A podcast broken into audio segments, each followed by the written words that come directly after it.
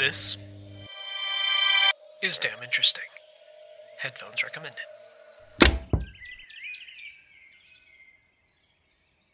Charles Waterton was born in Yorkshire, England, in 1782 to an aristocratic Catholic family whose ancestors included members of several royal families. The life of an idle nobleman didn't appeal to him, however. From a young age, he displayed a passion for studying and interacting with animals in a very hands on way. He was so much of a bird brain that teachers complained of his vast proficiency in the art of finding birds' nests, distracting him from his studies. Like his teachers, Waterton's classmates notice his fondness for being amongst animals. He was the one called upon when the boys wanted someone to tame an angry goose or to ride a cow for their entertainment. Waterton's youthful interest in trapping the animals around him evolved into a specialist desire to understand less common animals. This being the Victorian era, and Waterton having time and money to devote to his preoccupations, his obsessions prompted amusement in the readers of his prolific writings, rather than consternation. For instance, he once described a dissection of a vulture's nose as beautiful and he was an expert on how a variety of tropical animals tasted, from the howler monkey to the toucan. The former, apparently, is not dissimilar to goat, while the latter should be boiled for best results. This type of contradiction, being moved by animals, yet also scientifically dedicated to studying them by killing and preserving them in scientifically novel ways, would be a theme throughout Waterton's life. The man clearly had complex feelings about his relationship with animals. Perhaps the most significant of these feelings was the desire to transcend the divisions within the animal kingdom. Divisions between animals, but also ones separating himself and the creatures he loved. Waterton's youthful interest in natural history naturally extended into his adult career of studying his fellow multicellular organisms he converted part of his estate into the world's first modern nature reserve. This involved building a long wall to protect against poachers and welcoming thousands of people into the reserve. Visitors were also admitted to his taxidermy display. As a taxidermist, Waterton's innovative technique involved preserving organisms in a special mercury concoction that rendered them as lifelike as possible while leaving their bodies hollow. He would then disassemble the corpses and stitch together parts of different animals to create his eye catching chimeras. There was often an element of political satire to this endeavour. Waterton's John Bull and the National Debt features a porcupine with a freakishly human face stuffed into a tortoiseshell. To a modern observer, it may not be obvious that this was meant to represent the crippling effects of British profligacy. Waterton was fervently opposed to the build-up of debt, as he viewed it as a sign of poor government and financial speculation. In John Bull and the National Debt, the torturpine is weighed down with a bag marked National Debt 800 millions, a figure Waterton often bemoaned. Six creatures cavort around the larger torturpine, including fish snake and fish toad hybrids. These grotesque beasts also represent the burden weighing down the country. One of Waterton's biographers, Brian Edginton, dryly points out that Waterton essentially invented a new genre the political cartoon in the form of taxidermy. Titles of Waterton's other politically charged taxidermies include The English Reformation, zoologically illustrated, and Martin Luther, the Martin Luther piece made use of Jenny, the first gorilla to be exhibited in England. Jenny lived in an attic, was made to dress and eat like a human, and earn money for her owner through people paying to see her. The ape's captivity saddened Waterton, whose own nature reserve was built on different principles. After the death of Jenny, whom some wags called Waterton's girlfriend due to his devotion to her, Waterton obtained her corpse, added donkey ears to it, and named the whole assemblage after the religious reformist Luther. Some historians of science have come to view Waterton's satirical assemblages as commentary on the practice of naming and classifying the natural world. Each of his works clearly satirises an issue of the time, such as religion or politics, but according to more recent perspectives on his works, he may have been critiquing other naturalists' attempts to impose arbitrary order on the disordered natural world. Waterton's taxidermy skills influenced an even more famous naturalist named Charles, Darwin that is. In 1804, Waterton began a stint managing a relative's plantation in British Guiana, now Guyana. His feelings about slavery were mixed. He found the institution abhorrent, yet considered British owned slaves to be relatively well treated. During his time in South America, Waterton taught taxidermy to a slave named John Edmonstone. After being freed, Edmonstone moved to Scotland and began teaching at Edinburgh University. Among his students was Charles Darwin, to whom Edmonstone passed on stories of South American rainforests and taxidermy techniques. The two Charleses later became friends. Waterton's preoccupation with animals was not confined to the dead and stuffed variety. He himself adopted a number of behaviours typically associated with live animals. In his schoolboy days, for instance, he once tried to hatch an egg. He employed some youthful subterfuge to do so, pretending to have broken his arm so that he could keep it in a sling for several days. He was attempting to hatch the egg in his armpit. As an adult, Waterton's habits were still fanciful, such as fashioning wings for himself and attempting to fly over his estate. Another animal like activity was drinking blood, his own blood, that is. Unlike, say, mosquitoes, Waterton believed that a dose of blood would cure him of a cold. As was fashionable at the time, Waterton was a great believer in bloodletting, for himself as well as his horses. He believed this practice, known as venesection, would cure everything from yellow fever to backache, and happily displayed the scars from over 160 bloodlettings to his friends. More unusual was his desire to be feasted upon by South American vampire bats. Waterton was sorely disappointed that no bat ever deigned to drink his blood, despite his habit of repeatedly sticking his foot out of his hammock while in South America in an attempt to lure bloodsuckers. Sometimes Waterton inflicted his animal sides on his guests. Visitors who entered his house had to be careful to check that he wasn't lurking under the table, ready to pounce on them.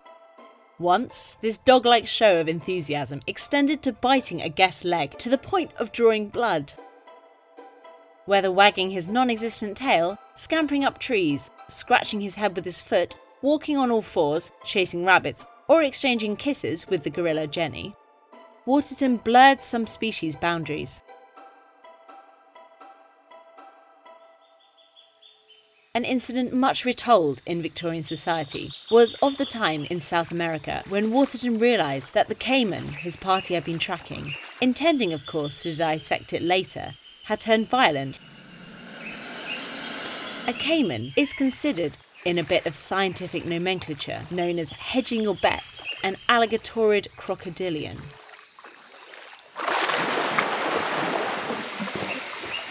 Waterton jumped onto the caiman's back, gripped its forelegs, and pulled them towards himself as a sort of bridle, allowing those with him to subdue the animal. Perhaps his schoolboy experience of riding a cow came in handy. Waterton's mimicry of animals also extended to his asceticism about food. A biographer explains Waterton's reasoning. Animals stuck to plain food, so should humans.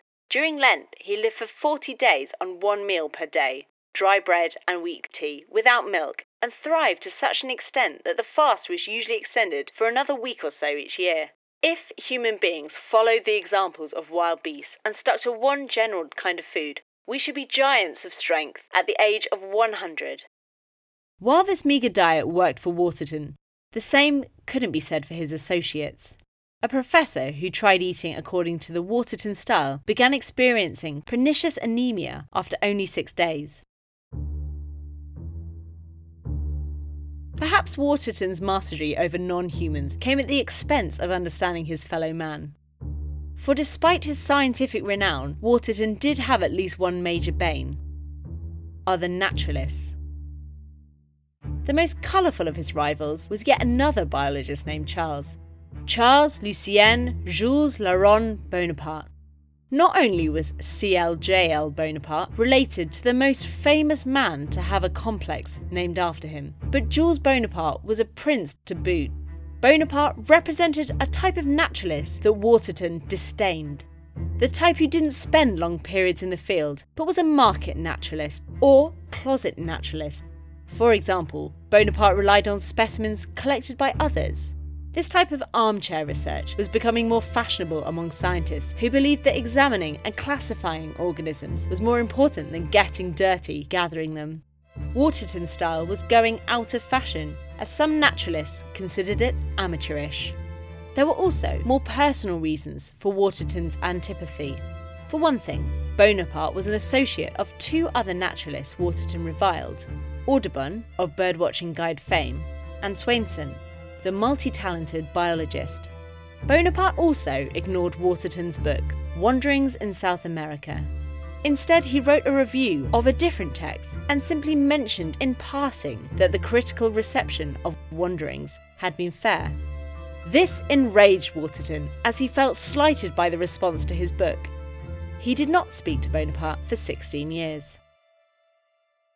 The insults Waterton heaped on Bonaparte were varied, attacking the man's work, appearance, and political activities. I have just been reading Charles Bonaparte's two last volumes, uncommonly dry and disgustingly crammed with nomenclature.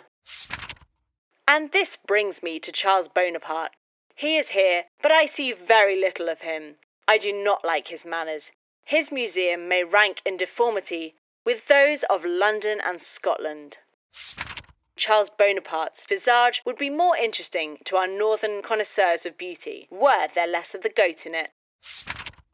Charles Bonaparte has been out of health all winter. No wonder. He eats and drinks far too much, and this has made him extraordinarily fat.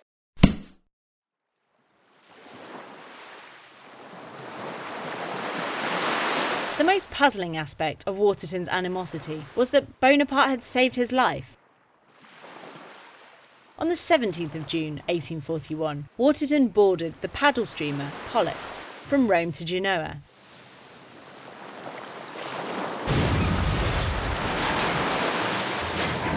He woke to the sound of a loud crash. Another steamer, the Montebello, had struck his boat. There was no one on watch on the Pollux, and the ship's crew and passengers did not react well. Flustered, the captain turned up on the deck without his trousers a Spanish duchess had to be dragged from her bed. An Italian man fell overboard and was drowned by the weight of his money belt. What saved everyone on board the Pollux was Bonaparte's quick action. As a passenger aboard the Montebello, he seized control of the Montebello's helm to help the passengers on the sinking Pollux cross over. Bonaparte's boldness didn't end there. Officials on the island of Elba refused to let the wounded Montebello land. Of course, this wasn't the first time Elba had given Bonaparte a cause for complaint. From that island, the Montebello continued to Livorno, where the authorities also declined to let the passengers ashore. Inconveniently, the Pollux bill of health had sunk along with the ship, and the authorities demanded that the standard procedure of 20 days quarantine be observed before the shipwreck survivors could set foot on land. Bonaparte strenuously argued with these officials, finally wearing them down, which allowed the weary passengers to disembark. Waterton was duly grateful for Bonaparte's life saving deeds and words at sea. While racked with dysentery, Waterton wrote I may have uttered sentiments of disrespect to Charles Bonaparte. I now recall everything that might appear harsh or unkind. I shall love him as long as I live. But even his undying appreciation didn't stem his vitriol. The bulk of Waterton's insults were delivered after the sinking of the Pollux. Thus, Waterton's relationships with humans, and not just those with animals, also showed contradictions. These could be in the abstract, as shown by his mixed sentiments about slavery. It could also be deeply personal, as in his feelings about Bonaparte. And it could be just plain outlandish. While wooing his eventual wife, for instance, Waterton gifted her with a howler monkey's backside. This wouldn't be the romantic token of choice for most teenage girls, but then most men wouldn't have a former girlfriend known as Jenny the gorilla. Moreover, Waterton's unusual passion for the strange may have been part of what made him valuable as a naturalist.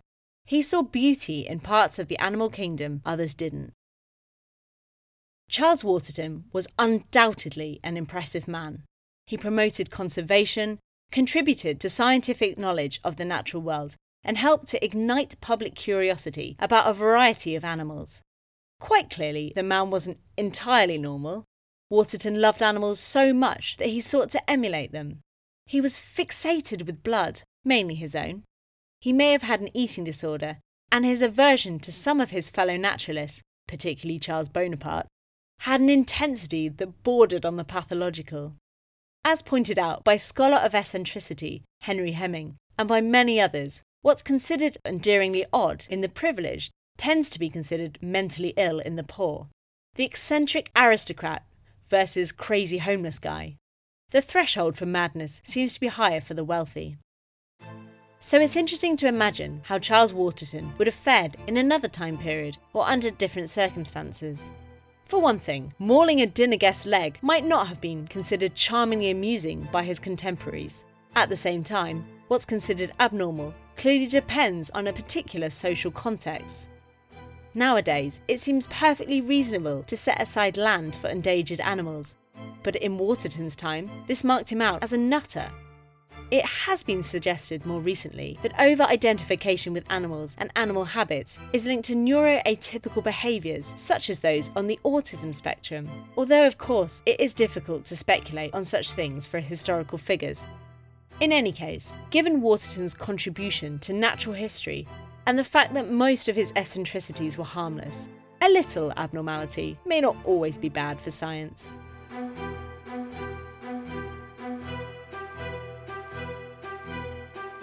This episode of Damn Interesting was titled Into the Bewilderness. It was written by our newest contributor, Christine Rowe. Sound design and score composition by Alan Bellows. Narration provided by Chica Ayers. If you are a regular listener of this podcast and you haven't yet left us a review on iTunes, come on! You're killing me.